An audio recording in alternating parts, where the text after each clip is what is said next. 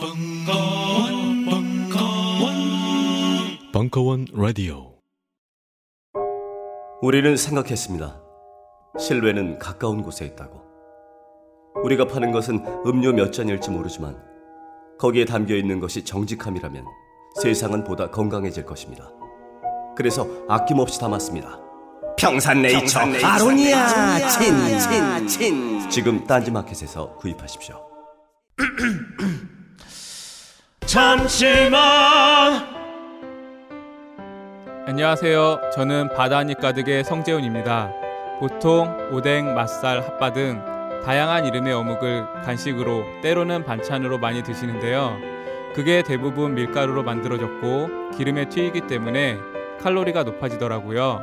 그래서 저희는 어육 함량이 높으면서 기름에 튀기지도 않는 맛과 건강을 생각한 그런 어묵 한번 만들어 보고 싶었습니다. 그런데 이렇게 만들다 보니 팔아도 남는 게 없더라고요. 여러분, 저희가 정직하게 만든 어묵을 딴지 마켓에서 계속 판매할 수 있게 많은 관심 부탁드립니다. 정성을 담아 쪄서 만든 어묵 감아 볶고 여러분의 관심이 필요한 정직한 먹거리입니다.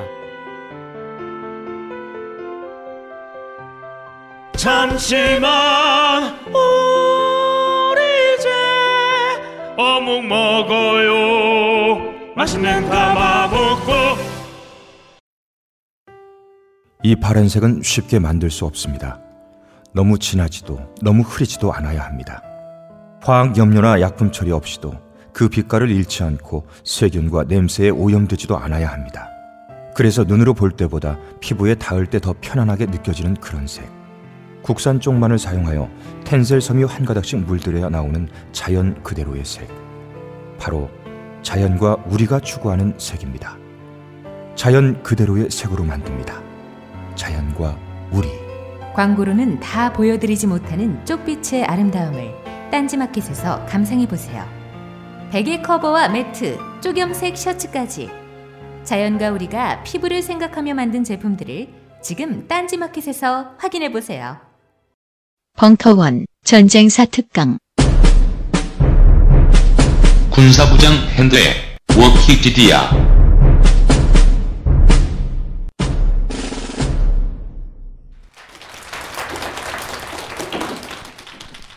어, 안녕하세요. 예, 팬더입니다.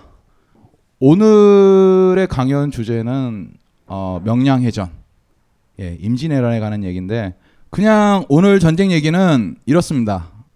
1부에서는 임진왜란에 관해서 어떤 식으로 개괄적으로 지나갔는지를 그 얘기를 해보고 2부에서는 본 게임인 명령에 관한 얘기를 해보겠습니다. 재미없더라도 제발 침을 뱉거나 뭘 던지지 말아주세요. 제가 지금 낮에 강연을 하나 띄고 와가지고 아 이순신의 명령에 관한 얘기를 하는데 이거 왜 나온지 하면 간단해요.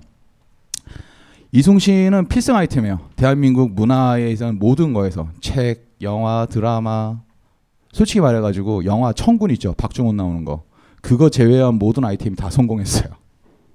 지금 여기서 또 다시 한번 PD 욕을 해야 되는데 또 묻어가겠다는 이 필승 아이템에 근데 하는 사람은 정말 속이 쓰려요. 이순신 장군에서 까딱 말 잘못했다가는 어디인가에서 막 날라와요. 진짜 저번에 한번 제가 신문 연재로 그때 누구 한 사람을 좀 안 좋게 썼는데 사료에 있는 그대로 썼는데 뭐가 날라오더라고요. 내려달라고. 근데 이순신 장군 같은 경우에는 말 잘못하면 큰일 나지만은 한번 잘못된 얘기 좀 해보겠습니다. 아 난중일기 개사년 가보년 탈영 치룡인데 기안포로 80여 명, 도망 70명, 대차자 전선 배치, 그리고 주모자 2명 처형. 발포수군 탈영 중 체포, 처형. 순천 거북선 격군 태수 탈영 중 체포, 처형. 항해 5명과 탈영병 1명 처형. 탈영병 8명 체포, 주모자 3명 처형. 어부 막동 탈영병 30명 운송 중 발각, 막동 처형. 누가 한 거냐면은 이순신 장군이에요. 우리가 알고 있는. 그것도 7년간의 기록이 아니고 개사년과 가보년 1593년하고 94년 2년 동안에 있었던 일이에요. 이 사실을 알고 계시는 분 아실 거예요. 그런데 다음 얘기를 한번 보시죠. 1592년 1592년 전쟁 기간이에요. 이때가 왜 이 얘기를 하냐면은 임진왜란 7년간 우리 얼마나 싸웠을까요? 앞에 계신 분. 여성. 7년 내내 싸웠을 것 같아요? 7년 내내? 전쟁 기간 중에서 가장 활발하게 싸웠던 거는 임진년 딱 1년밖에 없었어요. 임진년 1년밖에 안 싸웠고 나머지 시간에는 별로 싸우지 않았었어요. 자리에 앉아서 지리한 광화 협상 했었죠. 도요토미 히데요시가 땅을 4개만 달라 할지론 해가지고 4개만 주세요. 하삼도 하고 사도를 주고 사도 위는 선조 가져가라. 뭐 그렇게는 3, 4년 지지고 복구하는 동안 안 싸웠어요. 임진년 동안인데 그 임진년 1년 동안 우리 수군이 36명 정사예요. 10번 싸워가지고 수만 명을 때려잡았는데 그 사이에 부상자가 162명. 그러나 앞에 보셨죠? 2년 동안 이순신 장군이 목천 거는 이순신 장군 나중에 얘기 보면은 목을 치는 애가 정말 많아요. 이따가 2부에서 얘기하겠지만은 이순신 장군이 툭하면 두들겨 패고 툭하면 목을 잘랐어요. 이렇게 말하면 저 나쁜 놈 같은데 나중에 일 보면 실제로 많이 패요. 많이 죽이고. 문제는 어쩔 수 없음이에요. 어쩔 수 없이 목을 자르고 두들겨 팼어요. 그렇게 안 하면 수군이 사라지니까. 그런데 오늘 하고 싶은 얘기는 무엇이냐? 임진장초를 보면은 94년 4월 기준에 우리 조선 수군 삼도 수군의 총 병력 수가 나와요. 18,500명이라고. 그렇죠? 그 사이에 사망자가 1,904명이 생겨요. 우리 전사가 36명이었는데 감염자가 3,759명. 이게 무슨 얘기냐? 계사년 갑오년을 보면은 정말 충격과 공포와 hell gate가 열려요. 왜? 왜군 때문에 그런 게 아니고 배고파서 죽고 전염병 때문에 죽어요.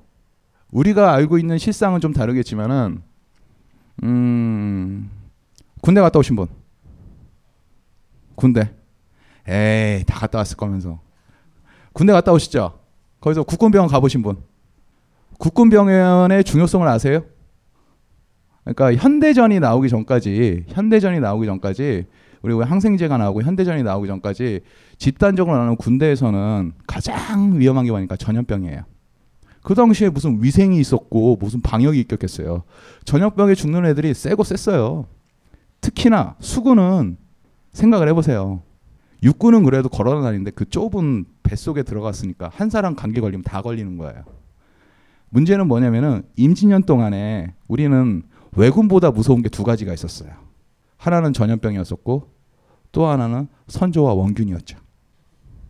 정말 무서웠어요. 무능한 지휘관은 적보다 무서워요. 농담 같죠? 이 부분만 알게 돼요. 얼마나 무서운지. hell gate가 열리죠. 임진왜란이 나왔어요. 자, 질문 들어갈게요. 임진왜란을 딱 한마디로 정의 내릴 수 있는 게 뭘까요? 한마디. 한마디. 있으신 분한테 제가 커피 한 잔 쏘겠습니다. 커피 하나 되죠? 커피 한 잔. 임진왜란을 정리할 수 있는 답. 한마디. 딱 한마디. 커피가 걸려 있어요. 카라멜 마키아토도 되죠? 카라멜 마키아토 한 잔 걸겠습니다. 왜 이렇게 활발하게 좀 해요? 애인도 없다면서 지금. 삽질? 삽질 나왔다. 공병대 출신이세요? 아니구나. 이순신이란 말을 하지 마시고. 임진왜란을 정리내고 있었는데 얘가 만력제래요. 조총이고 조선 기병인데 임진왜란을 정리해서 딱 한마디를 정리할게요. 임진왜란 7년 전쟁을 쌀이에요. 쌀. 임진왜란 7년 전쟁을 딱 한마디로 정리하면 쌀 때문에 싸웠고 쌀 때문에 죽었고 쌀을 어떻게 확보하냐의 싸움이었었어요. 거짓말 같죠? 사실이에요. 자, 쌀 얘기를 마저 들어가 보겠습니다. 쌀. 남자분들이 아시겠죠? 쌀이 뭘까요? 간단하죠?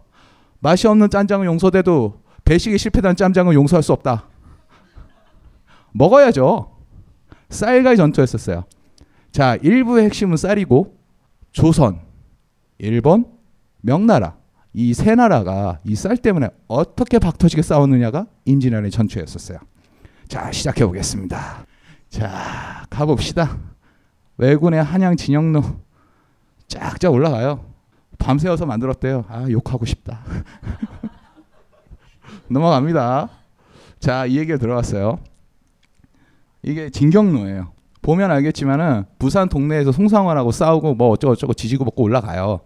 올라가는데 중요한 건 없어요. 평양성까지 가는데 서울까지 한양까지 뚫리는데 20일 만에 뚫려요. 20일. 미친놈들이죠, 이건. 왜 그러냐? 보시죠. 일본군의 쌀 사정이라고 나와 있잖아요.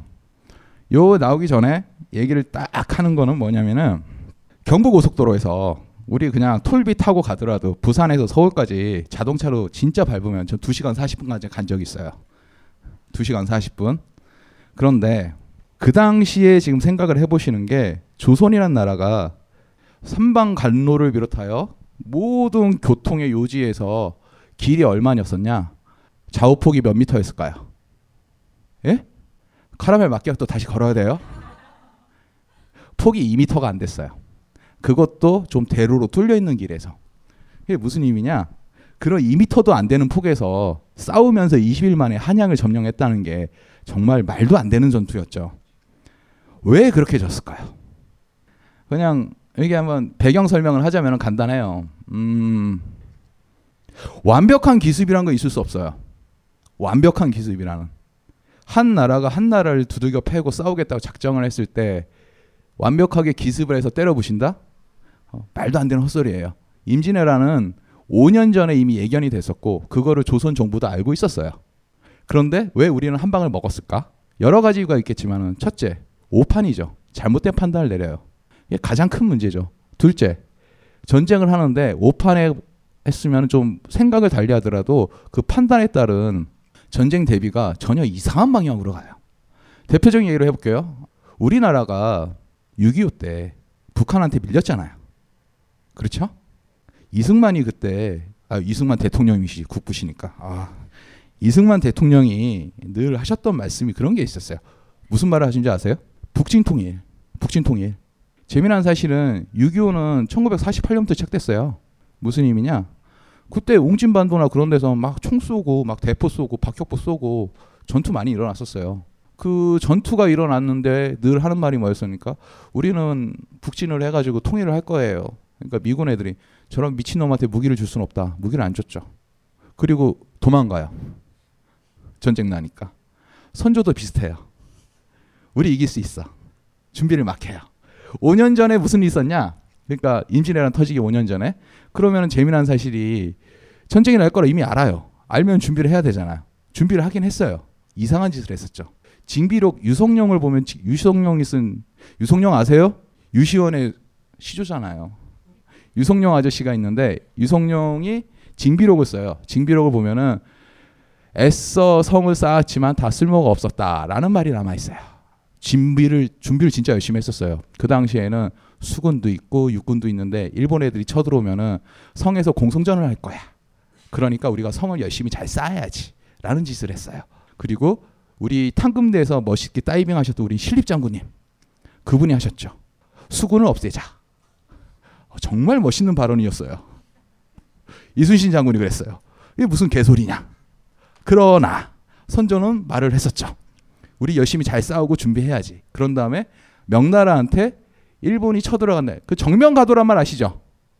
길을 빌려달라고. 근데 정면 가도란 말을 했을 때 조선 조정이 어떤 반응을 했는지 아세요? 이런 불직한 서찰을 받을 수 없으니 그 서찰을 내용을 바꿔주세요. 참 공손하시죠? 근데 문제는 그 얘기가 뭐냐면은 당시에 명나라에서는 조선하고 일본하고 힘을 합쳐가지고 명나라를 치는 줄 알았었어요. 왜? 5년 전부터 계속 정보가 들어와요. 오키나와가 당시 유구국이었는데 유구국 정부에서 몰래 조선 저희 조선을 피해가지고 중국에다 알려줘요. 일본이 쳐들어갈 준비를 한다.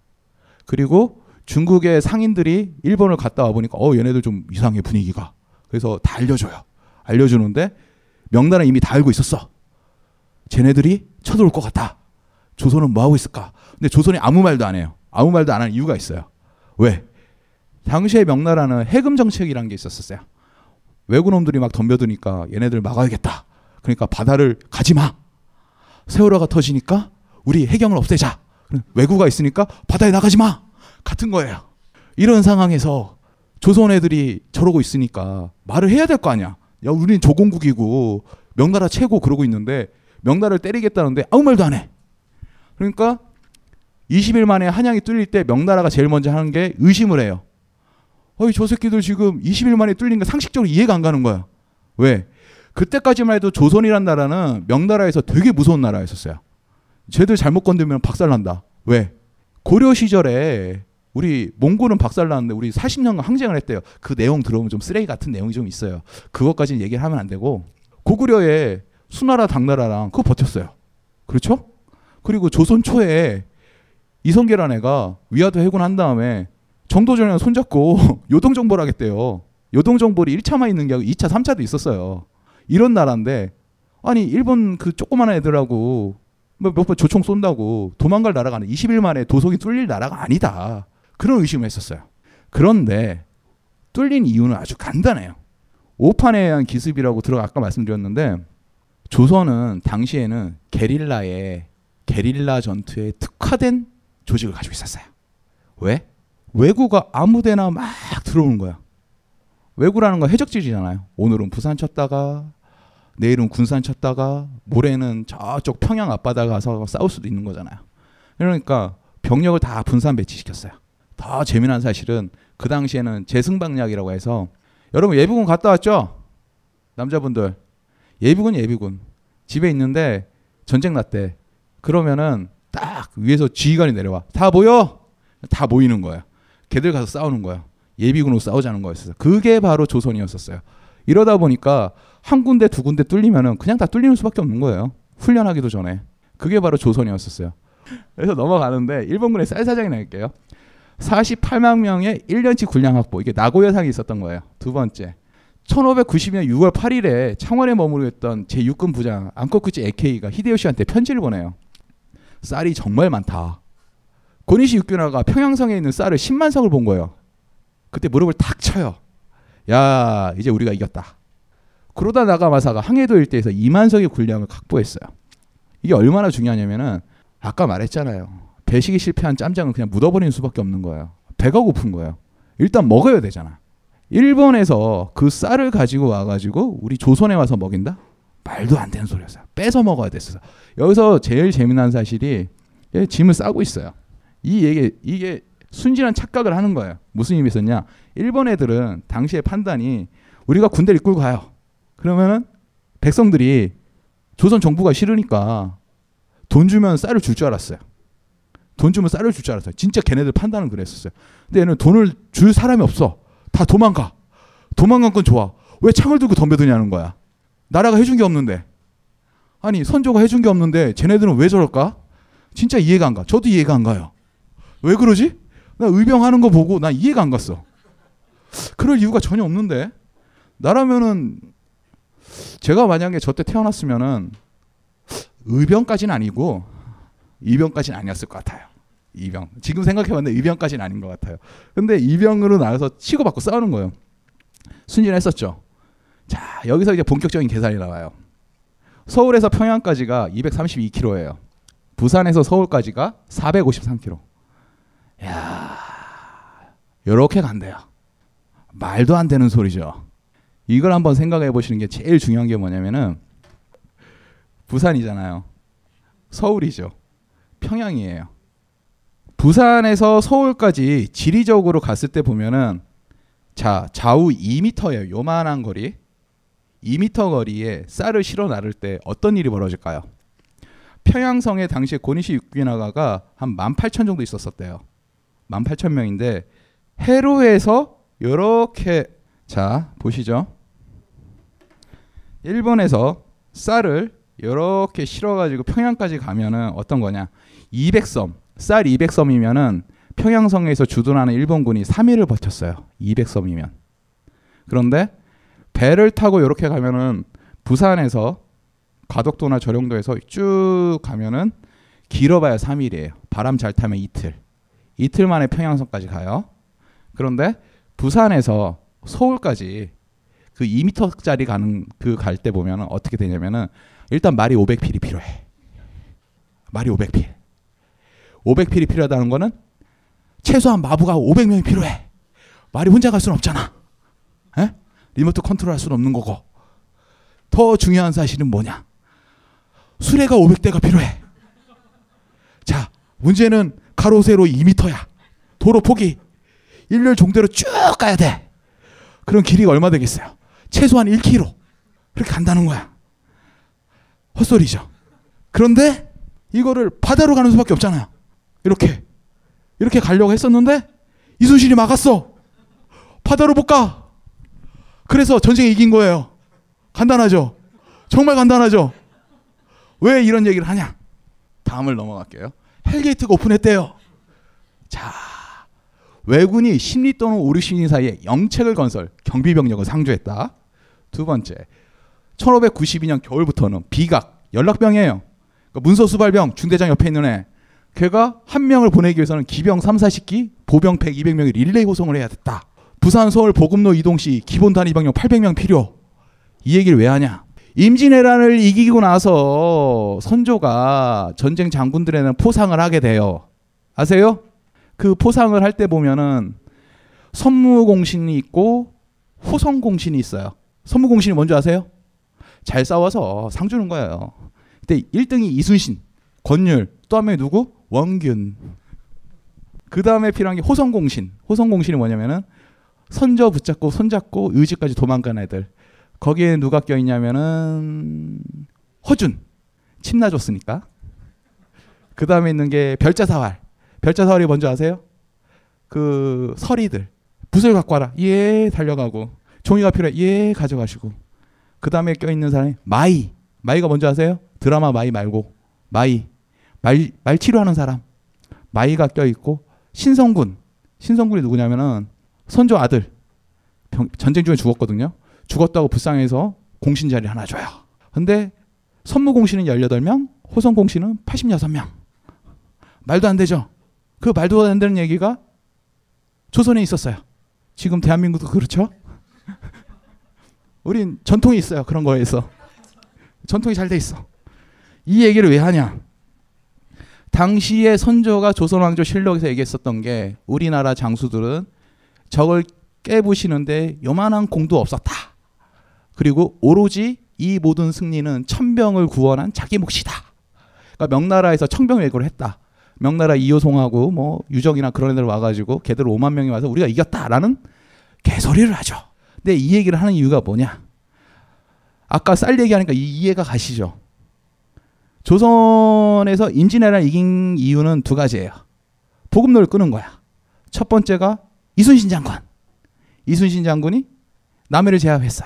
배 한 척에 200섬을 두면 되는데 그거를 육로 수송을 하게 만들어. 말 500마리 끌고 가가지고. 그런데 그 500마리가 못 가. 왜? 의병들 때문에. 우리나라 의병들, 우리나라 백성들이 참 이해가 안 가. 담배값이나 올리는데 말이야. 자, 심리돌 오림신의 영책을 건설했다. 뭐냐? 주둔기지를 만든 거야. 의병들이 툭 하면 쳐들어와가지고 각재우 같은 애들이 나타나가지고 막 박살 내는 거야. 각재우가 이해가 안 가. 전쟁 터지고 한 달 만에 왜 의병을 만드냐고. 나라가 해준 게 뭐 있다고. 연락병 한 명을 못 보내요. 100명, 200명이 왔는데. 보급로 단위 병력이 800명이 무슨 소리냐? 800명 under면은 야 싸워볼 만한다. 의병이 내려가는 거예요. 이런 상황이니까 애들이 밥을 못 먹어. 죽을라 그러지. hell gate가 열린 거예요. 자 내려갈까? 자 8월의 현주소 넘어갑시다. 이게 무엇이냐? 부산 동네 하시바 히데카스 8,000명. 자 단위 모리토메 1,000명, 500명, 5,600명, 2,300명, 3,000명. 이게 뭔지 아세요? 경계병력, 경계병력. 경계병력. 각 지역에. 왜? 아저씨들이 쌀을 배달을 해야 되는데 의병들이 치고 나오니까 얘네들이 평양에 병력을 몰아붙여가지고 평양에서 의지로 치고 나가야 되는데 병력이 끊긴 거야. 우리나라에서 제일 웃기는 것 중에 하나가 이런 거예요. 임진왜란 때 1차 총 병력이 15만 8천 명을 끌고 와요. 15만 8천 명을 끌고 왔는데 주둔지 경계 병력 10만 명을 써버린 거예요. 싸울 애들이 없어. 근데 10만 명을 안 뿌리면은 우리 쌀을 못 먹잖아. 다시 말하지만은 배식이 실패한 짬장은 죽는다. 이런 상황이다 보니까 얘네들이 평양성에서는 5만 명이 올라가야 되는데 평양성에 꼬리시 육교나가가 그 병력 가지고 한 18,000명 가지고 버틴 거예요. 이런 상황에서 1593년 3월 3일. 야 이날이 무슨 날인지 아세요? 평양성에서 다 내려와. 다 한경도 간해하고 다 내려와. 내려와 가지고 서울에 다 모여요. 17장이 모여. 조선에 출병한 17명의 장수들이 모여 가지고 회의를 해요. 회의를 하기 전에 병사들 남아있는 숫자를 고민해 봤어요. 보니까요. 18,700명 데려갔어요. 그런데 12,071명이 죽었네? 22,000명 데려갔어요. 8,864명 죽었어. 11,000명 데려왔어. 3,679명이 죽었어. 얘는 15,700명 데려갔는데 6,148명 남았어요. 얘는 만 명에서 4,600명이 죽었어요. 이 얘기를 왜 하냐? 우리 임진왜란 에서 어떤 트라우마가 있는 것 같아. 영화나 드라마를 보면은 조선군 맨날 판판이 깨지잖아요. 근데 조선군이 밀린 거는 평양성 전투 때까지 해가지고 한 2, 3개월. 그 다음부터는 계속 밀고 내려온 거예요, 얘네들이. 근데 얘네들이 왜 서울에 왔냐? 두 가지 이유예요. 첫 번째, 쌀이 없어서. 두 번째, 추워서. 농담 같죠? 정말이에요. 왜 추웠냐? 일본의 시코쿠 지역 가보신 분 아시겠죠? 그쪽 얘네들 보면은 훈도 씻고 있어요. 여름에. 덥잖아. 습하고. 와봤어. 간단할 줄 알았어.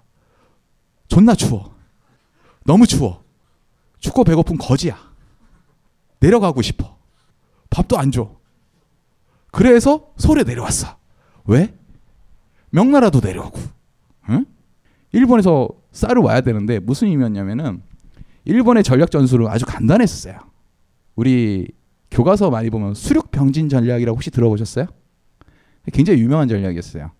수군하고 육군하고 같이 올라간다. 수군이 진격하고 우리가 임진왜란에 대해서 정말 잘못 알고 있는 것 중에 하나가 일본이 한양을 점령했다고 일본군이 평양성을 점령했다고 우리가 뭐 전국 토에 뭐 80%를 먹었다 그런 착각을 하고 있는데 선이야 선 경부선만 타고 올라간 거야 애들이 경부선만 타고 쭉 올라가서 개성 찍고 평양까지 올라갔어요 선만 유지하는데 10만 명이 동원된 거야 싸우는 애들은 몇만 안 돼.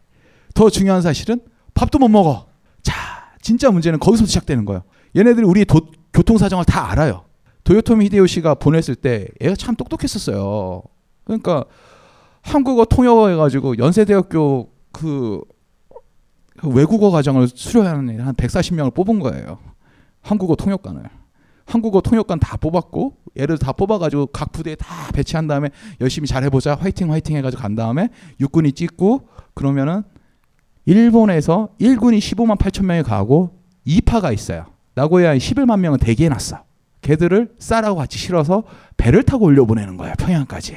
왜? 한국 조선은 도로 사정이 2미터. 의병들이 다 덤벼. 방법은 돌아가는 거. 근데 그 돌아가는 거를 이순신이 막아. 배가 고파. 중요한 사실이 무엇이었냐? 징비록에 보면은 조선왕조실록 나와 있는데 평양상을 때려잡은 우리의 고니시 유키나카 장군이 의주에 있는 선조한테 이런 말을 해요. 우리 10만 명이 평양성에서 이제 바로 올라가면 너 뭐 할 걸래? 항복하라는 소리지. 일본은 되게 순수했었어요. 아 정말 아름답고 순수한 애들이야.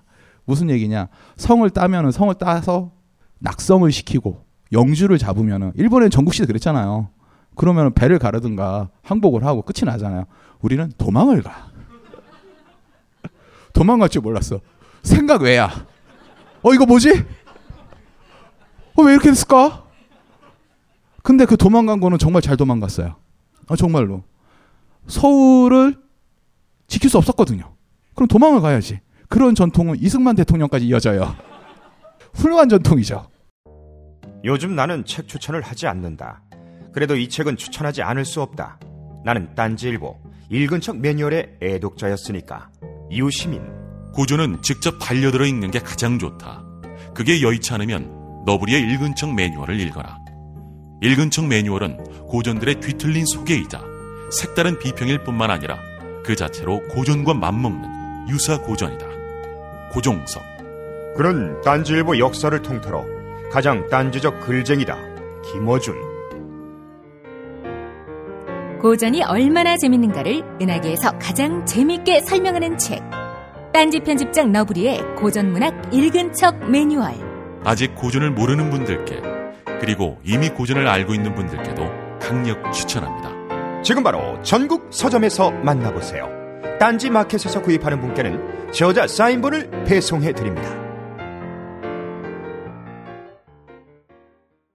안녕하세요. 딴지마켓 조립 PC 전문 업체 컴스테이션의 이경식입니다.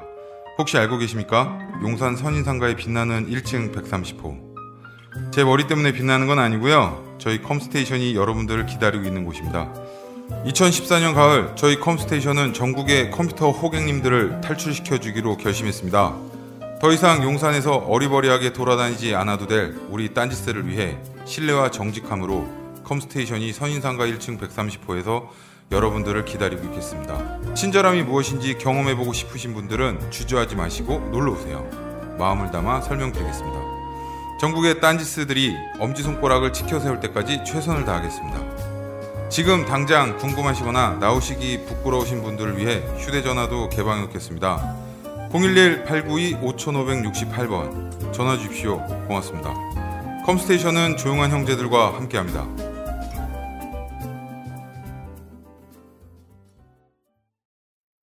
각종 사회 비리와 거짓말에 처절한 똥침을 날려온 딴지일보가 마켓을 열었습니다.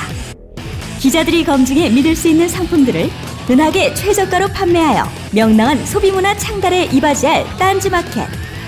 이제 신뢰를 쇼핑하세요. 주소는 마켓.딴지.com.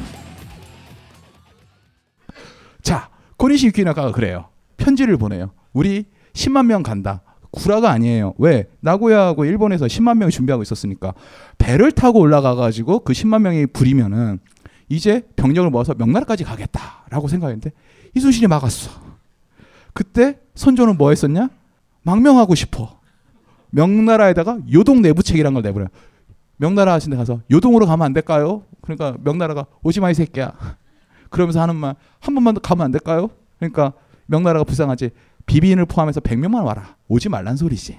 왕이 가는데 100명만 간다. 말도 안 되지. 우리 근해 대통령 가시더라도 몇 명이 가는데. 자, 문제는 이렇게 점호를 하고 나서니까 굶어 죽은 거예요. 굶어 죽고 얼어 죽고 배고파서 이러고 앉아 있으니 이때 일본에서의 방법은 둘 중에 하나예요. 뭘까요? 이게 뭐냐면은 17명의 일본 측 장수들이 해협 후에 정세 보고를 해요. 이게 뭐냐면은 여기 일본 애들이 도요토미 히데요시한테 편지를 보내요. 자, 볼까요?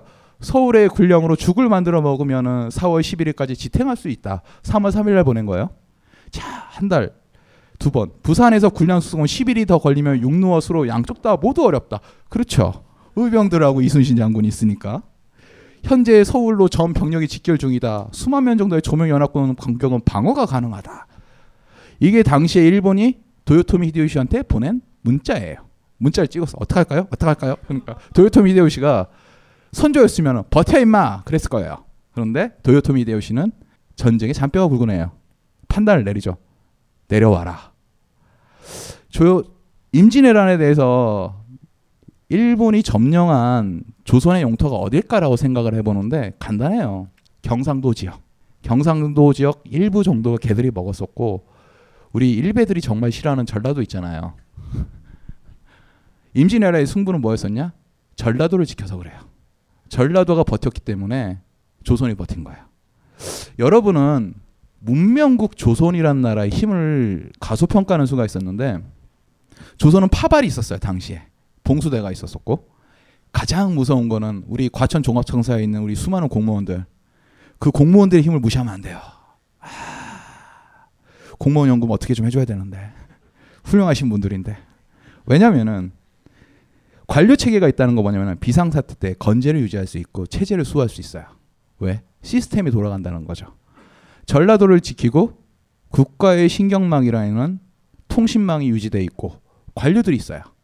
그러니까 얘들이 뭐 하냐? 의병을 만들어. 전임 관료들이. 그리고 얘네들이 쌀을 갖고 있고 뭐를 해야 되는데 진짜 문제는 얘들이 먹고 살아야 되잖아. 전라도 주민들이 당시에 뺑이를 쳤죠.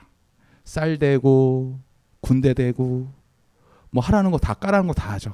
그리고 버림받아요. 간단히 말할까요? 우리 충성을 하지 맙시다 국가에.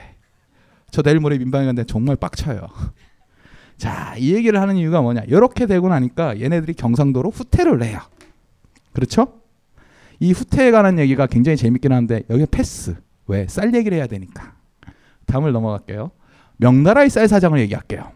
자, 조선왕조 실록에 난 거예요. 상경을 입고서 아직까지 망하지 않은 줄저 블라블라블라블라. 천병이 이제 소탕할 것이니 국왕께 근심하지 마십시오. 블라블라블라. 구원병이 언제쯤 오겠습니까? 한 달 정도만 기다리면 올 것입니다. 천병 10만 가량 이제 도착할 겁니다. 그러나 천리길에 양식을 운반하기 쉬운 일이 아닙니다. 은을 가지고 쌀로 하십니까? 쭉쭉쭉쭉 나가죠. 재산이 된다는 이로움을 알지 못하는 은량이 있다더러 쌀로 받고 군량을 만들 수가 없소이다. 개소리죠. 못 알아듣겠죠. 재미난 얘기 해드릴까요?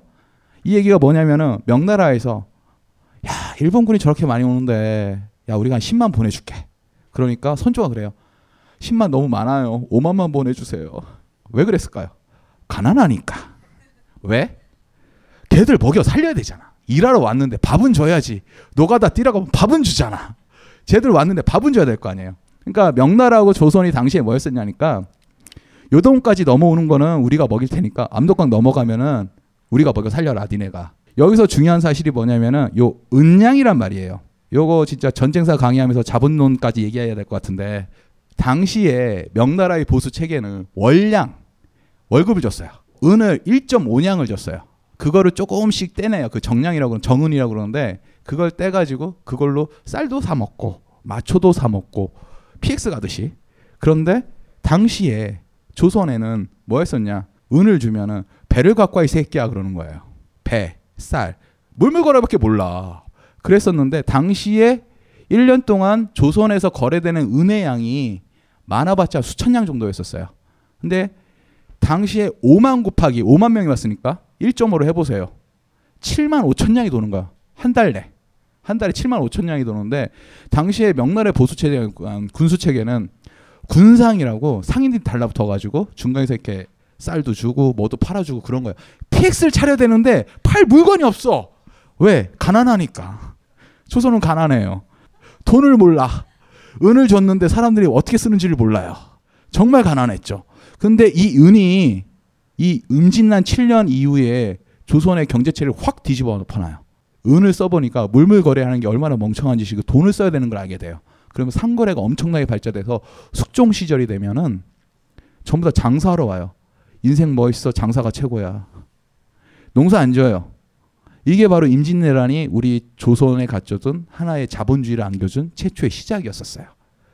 임진왜란이 조선 사회에 안겨준 두, 하나의 여러 가지 이로운 점이라긴 그렇고 문화적인 쇼크가 있었다면 첫 번째가 돈을 쓴다는 거, 두 번째가 삼국지였었어요. 삼국지. 명나라 애들이 오면서 삼국지, 서유기, 금병매 뭐 그런 거 갖고 온 거예요. 보고 나서 애들이 뭐 했냐? 전기술이 등장해요. 전기수. 전기수가 뭔지 아세요?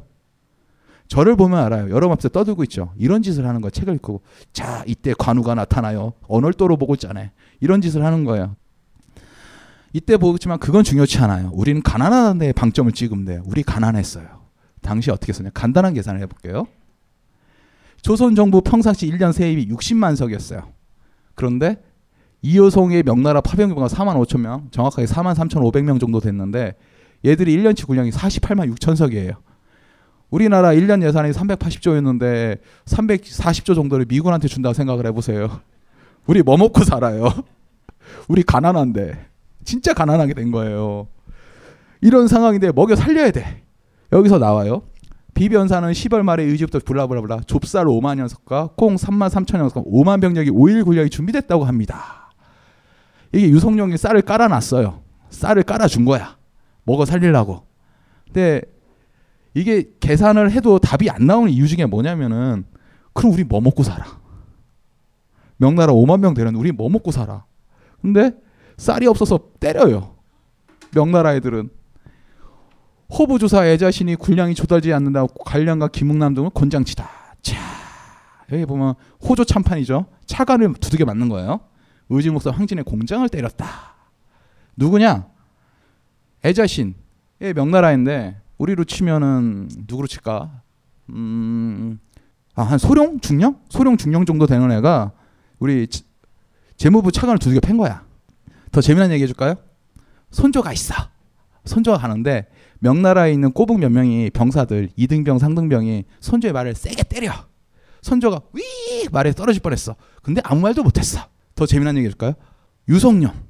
유성룡이 임진난 내내 했었는데 그게 뭐냐 채찰사가 됐어요. 채찰사가 뭐냐면은 전쟁을 총지휘하는 총사령관. 그런데 다짜고짜 명나라 병사 몇 명이 달려와서 말을 끄고 끌려와. 어디로? 명나라 사령관 앞에. 이호성 앞에. 그러다가 영문 어 그냥 가봐. 끌려가. 그러게고 제일 재미난 얘기가 박진이라는 애가 있어. 박진. 그 조선왕조 실록에도 좀 나와 있는 애였는데 장군이야 장군. 잘 싸우는 장수. 근데 얘가 정유재한테 죽어요. 왜 죽었냐?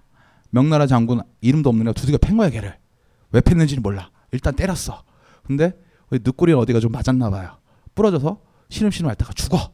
선조가 잘 싸운다 했던 앤데 이게 무슨 의미인지 아세요? 굴령권이 명나라한테 넘어가서 그래요. 자, 한국이랑 비슷하죠. 전통이야. 우리나라 전자권 넘어간 것처럼. 우리나라 참 이런 건 안 배워도 되는데 이런 거 안 쫓아가도 되는데 그 전쟁에서 남의 힘을 빌리면 바로 이런 일이 터지는 거야. 쌀도 이렇게 쌀이 없어서 재무부 차관이 가서 중령한테 두들겨 맞는 이 그지 같은 세상. 아, 400년이나 지금이랑 똑같죠? 어떡하겠어. 이 땅에 살았는데. 넘어갈까요? 쌀 때문에 이제 조선군 어떻게 지내 볼게요. 조선군이 1593년도에 보고를 한번 보니까 17만 2,400명이었어요. 되게 많죠. 예. 그 다음에 의병 규모가 2만 2,600명이었어요. 이게 사람들이 좀 종종 오해를 하는 게 있는데 의병이 7년 내내 싸웠던 거 아니에요. 1592년 1년만 싸웠어요. 그리고 전부 다 해체되거나 관군에 흡수돼요.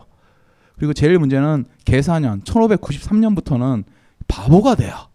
왜? 배가 고파서. 진짜 쌀을 줘야 되는데 쌀이 없어. 쌀이 어디 갔을까요?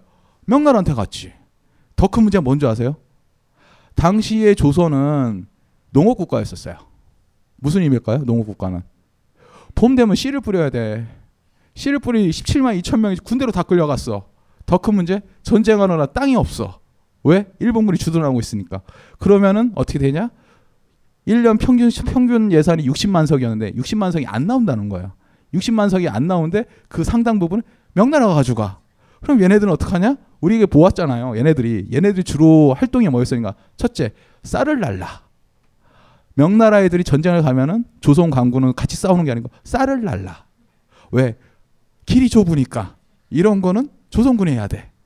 더 큰 문제 의병들이 일어나. 왜 일어나는지 모르겠어. 일어나가지고 우리 싸우겠어요. 그럼 먹여는 줘야지 사람이. 밥을 안 주니까 의병들이 못 싸워. 해체돼. 이런 상황이 되니까 조선군이 있어봤자 소용이 없는 거예요. 이제 어떤 상황인지 아시겠어요? 쌀의 문제, 쌀의 문제. 막하다. 아니, 마키아벨리의 군주론에 겁먹고 주춤했던 날들은 굿바이. 자본론 정복에 이어 벙커에서 또 다른 산을 넘어봅시다. 2015년 벙커원 야학. 그첫 번째 수업. 군, 주, 론.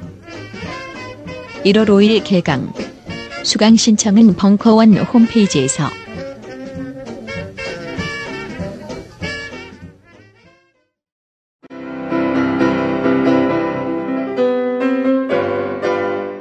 클래식은 너무 멀리 있거나 혹은 너무 가까이 있다.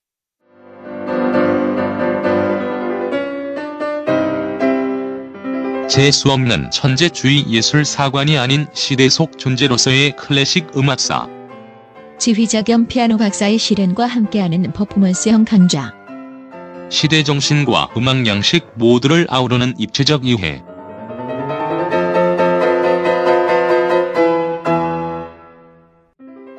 (2015) 벙커원 ultra special. 클래식 끝판 48주 과정. 강헌, 송창진. All That Classic. 자세한 사항은 벙커원 홈페이지를 참조하세요.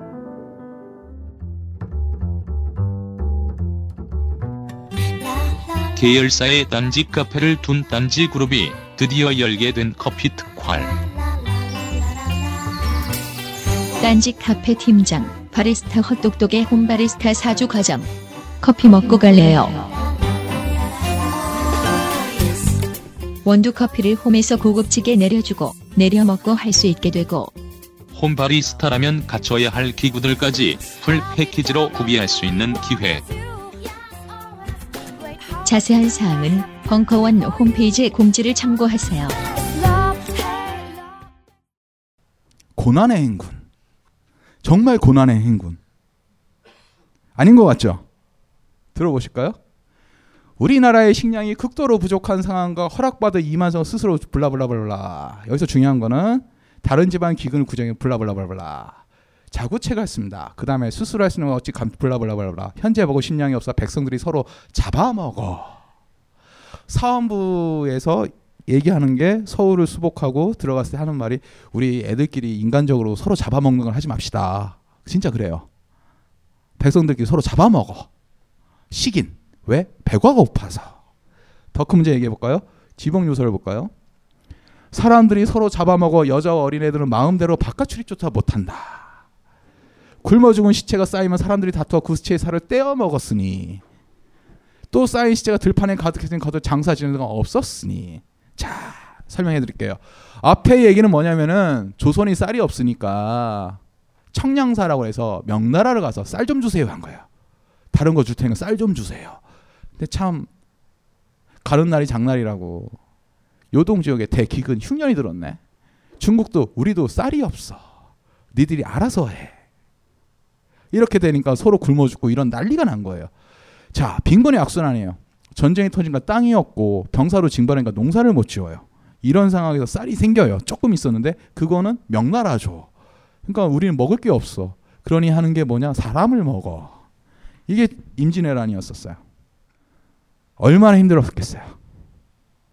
여러분, 임진왜란에는 임진년 1년이랑 정유년에서 정유재란의 그 이기를 빼고 나서 1593년서부터 지금까지는 그 이후 정유년까지는 쌀과의 전투였었고 전염병과의 사투였었어요. 별로 싸우지 임진년하고 정유년 빼고는 그렇게 크게 싸운 적이 없어요. 왜? 배가 고파서 양쪽 다 싸울 수가 없어요. 쌀이 없어. 자, 그 다음에서 밥은 먹고 다니냐 이게 뭐냐? 우리 이순신 장군은 어떻게 밥을 먹었냐? 라는 얘기인데 큰 비가 종일 내렸다. 군량 130성 구마를 나누어 주었다. 이게 넘어가죠. 송화령에 맞서 고기를 잡아 군량을 산다. 자, 비가 그쳤다. 청어 1312룸을 쫄라불라 넘어가죠. 아침에 말다가 저녁에 불라불라라. 살 230원 다시 담아 198성은 32선 줄었다. 감자 도 관검으로 정하여 보냈다. 자, 이순신 장군은 그 당시 뭐였냐? 자력 갱생을 하셨어요. 둔전을 치고, 예? 여기서 중요한 거는 130석 구마를 나누어 주었다. 200성을 바쳤다. 송아에 고기를 잡아 군량을 쌌다. 여러분 이순신 장군 난중일기 다 읽어보신 분? 난중일기 아무도 없죠? 전문을 내용을 한번 나눠볼까요? 이순신 장군이 거기 내용의 상당 부분을 차지하는 게 첫째, 나는 활을 잘 쏜다. 둘째, 원규는 개새끼다. 3번, 나는 아프다. 그리고 그 다음에 많이 나오는 거 4번이 하나 있어요. 뭔지 아세요? 아, 어서 뭐 그 천박하게 턱이 뭐야. 그건 조금밖에 없어요. 난 4대 1은 좀 충격적이었어, 그런데. 근데 그 얘기 말고 이순신 장군을 보면은 난중일가 정말 재밌는 것 중에 하나가 뭐냐면은 이 사람이 전 진짜 이순신 장군의 가장 재미난 부분이 뭐였었냐니까 제보고 이순신 장군을 현대 인구를 하면은 미생에서 보면 인사부장이나 재무부장 정도로 생각을 해요. 깐깐한 인사부장, 깐깐한 재무부장. 이순신 장군의 난중일기에서 인물 평가가 나오면 딱 한마디 정리했어요. 모두 까기 인형. 이순신 장군의 안 까인 사람이 거의 없어요. 선조 빼고 선조 까면 잡혀가니까 빼고 다 까. 다 까, 다 까. 그 모두 까기 인형이고 그 다음에 재미난 게 뭐였습니까? 이런 꼼꼼함이에요. 돈 버는데 환장했어. 왜? 자력갱생을 해야 되니까. 자력갱생만 하면 상관이 없으니까 둔전을 해요. 질겨력을 비워서 물건을 만들어서 팔아. 소금을 구워서 팔아. 그리고 청어를 잡아가지고 고기를 잡아서 팔아요. 이게 누구냐? 이순신 장군이에요. 왜? 중앙 정부에서 아무것도 안 줘요. 안 주는 것도 좋으면 좋은데 뺏어가. 뺏어가. 선조가 그래요. 종이가 없어. 종이를 갖다 줘야 돼. 조총을 좀 가져다 줘. 노획한 거 가져다 주죠. 쌀이 없어. 쌀을 가져가. 악권이 뭔지 아세요? 화약. 1592년이 끝나고 나면은 조선 수군이 1593년 1월이 되면은 1년 동안 신나게 대포를 쐈잖아요. 화약이 없어. 비축량이 다 떨어진 거야, 화약이. 이 화약이 떨어진 상황에서 보통의 사람들이라면은 중앙에서 줘야지 보급이.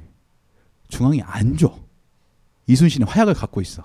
그러니까 어떻게 된 줄 아세요? 육군에서 화약을 날래. 왜냐하면 걔들도 신기전 쏘고 걔들도 천지 현황부 쏴야 되잖아요. 화약을 달래. 근데 조정에서는 화약을 안 줘. 왜? 주체 사상이 충만한 거야. 기밀성이 기밀성. 네가 알아서 열심히 주체 사상 주체적으로 만들라고. 자력갱생, 고난의 행군. 이순신 장군은 진짜 여기서 보면 말도 안 되는 것 중에 하나가 여기서 제가 여기서 얘기한 게 뭐냐면 130성 구마를 나누어 주었다. 그리고 32선 줄어들었다. 198선 바로 잡으면 30이 줄었다. 진짜 꼼꼼해요. 나중에 얘기 보면은 지금 가지고 있는 쌀을 가지고 두 달을 버티냐? 그걸 고민했었어요. 그리고 나중에 보면은 심각한 얘기는 이따가 하겠지만은 이런 식으로 꼼꼼하게 자기 군사를 나눴는데 나중에는 화약이 부족해지니까 주변 육군들이 다 뺏어가요. 나눠주는 거야. 근데 이순신이 맞죠. 왜? 육군도 뚫리면은 전라도가 뚫리면 자기도 위험하니까. 여기서 생각을 한 게 무엇이냐? 화약을 우리 만들어 보자. 진짜 만들어요. 초전법을 통해서. 그래서 이순신 장군이 있었을 때 중앙 정부에서 지원해 준 게 딱 두 가지가 있어요. 하나, 의원을 보내주세요. 군의관이 필요했던 거야. 1593년부터 95년, 94년까지 2년 동안에 전염병이 엄청나게 돌았어요.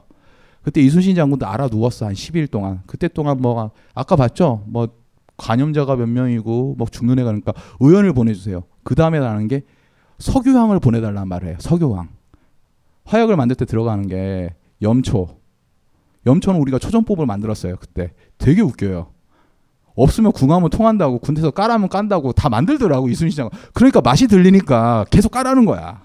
그런데 거기서 유황을 못 만든 거야. 유황은 국가에서 지급을 해달라고 부탁을 하는 거야. 이순신 장군은 그렇게 하면은 그걸 또 만들어. 이 사람이 참 고지식해. 그냥 무에서 유를 만드는 거야. 이런 상황에서는 삥도 뜯어요. 이순신 장군은 먹고 살려고. 왜 그랬냐? 아, 이렇게 삥이란 표현 쓰면 그런데 솔직히 삥이에요. 보호세를 만들어요. 이게 언제냐면은 명량, 명량 해전 있잖아요. 그 전후로 생긴 거예요. 왜? 열심히 막 모아놨는데 원균이 한 큐에 다 말아먹어요. 없어. 미천이 없는 거야. 애들은 막 쌀 달라고 덤벼니까. 그러니까 주변에 있었던 백성들이 해로 통행척이라는 걸 만들어줘요. 이 첩을 가지고 있으면 오케이. 통과. 없으면 니네는 간첩섬이야. 잡아 가둔 거야. 왜? 조선 정부에서 아무것도 해주는 게 없으니까 이렇게라도 군량을 확보해서 됐어요. 왜? 군량과의 싸움이었었거든. 이순신 장군은. 둔전 쳐가지고 쌀도 만들고 화약도 만들어서 만들고 종이 찍어다 해서 종이도 찍어서 갖다 바치고 훌륭한 장군인데 근데 이 사람이 되게 웃기는 게 뭐였었냐면은 이분의 행장을 보면 이런 말이 나와요. 여러분 이 정도까지 되면은 선조가 쓰레기 같죠. 이순신 장군이 선조를 어떻게 생각했을 것 같아요? 저기 개새끼 나왔다. 아 용기 있게 말해봐. 이순신 장군이 뭐 같아요? 개새끼라고 다 생각했을 것 같아요? 근데 나중에 보면 정말 골 때려요. 이 사람은 철저한 원리 원칙주의자다가 정말 바른 생활 소년 같은 모습을 딱 보여줘요. 이분의 행장록을 보면은 통제형에 보면 쌀 500성을 절대 안 쓰는 게 모아놨어요. 쌀 500성을. 왜 가지고 있었냐? 만약에 의주가 무너지고 선조가 더 이상 파천할 길이 없으면 이쪽으로 오시면 그 선조를 모셔야 된다고 500성 따로 모아놓은 거예요. 그리고 망골레라고 있어요. 선조가 있는 곳에 있으면은 그러니까 왕이 있는 곳에 보면 지방관은 못 보잖아요. 그러니까 매달 1일하고 15일에는 임금 있는 곳에서 절을 하는 예를 해요. 이순신 장군은 그 바쁜 와중에도 더 충격적인 사실이 뭐냐면은 그 이순신 장군이 선조에게 그 배설이라고 혹시 명량 영화 보셨죠? 명량에 보면 도망가는 있잖아요. 거북선 불태우고 도망가는 게 배설 장군. 그 거기서 보면 교지가 내려오는데 배설은 숙배를 하지 않아요. 예를 안 표하는데 그걸 가지고 이순신이 굉장히 대노해요. 이순신 장군은 원리 원칙적으로 자기가 임금에 충성을 다하는데 선조는 버렸어. 이런 상황이 되다 보니까 이순신 장군이 얼마나 위대한지가 여기서 다시 나오는 거예요. 중앙에 대한 지원은 고사하고 삥을 뜯어가는 그 상황에서 이순신 장군 다시 또 삥을 뜯긴 했지만 어쨌든 이런 상황이 됐어요. 이렇게 되고 나니까 임진왜란에 대해서 이제 조금 이해가 가세요? 잠깐만요. 여기서 다음 얘기를 하면 커피를 먹으라는 얘기를 꼭 해달래요. PD가 커피를 한 잔 먹어야지만은 벙커가 돌아간대요. 찹이라도 건질 수 있게. 여러분 커피를 많이 사 드세요. 자, 10분 있다 오겠습니다. 벙커원, 벙커원, 벙커원 라디오.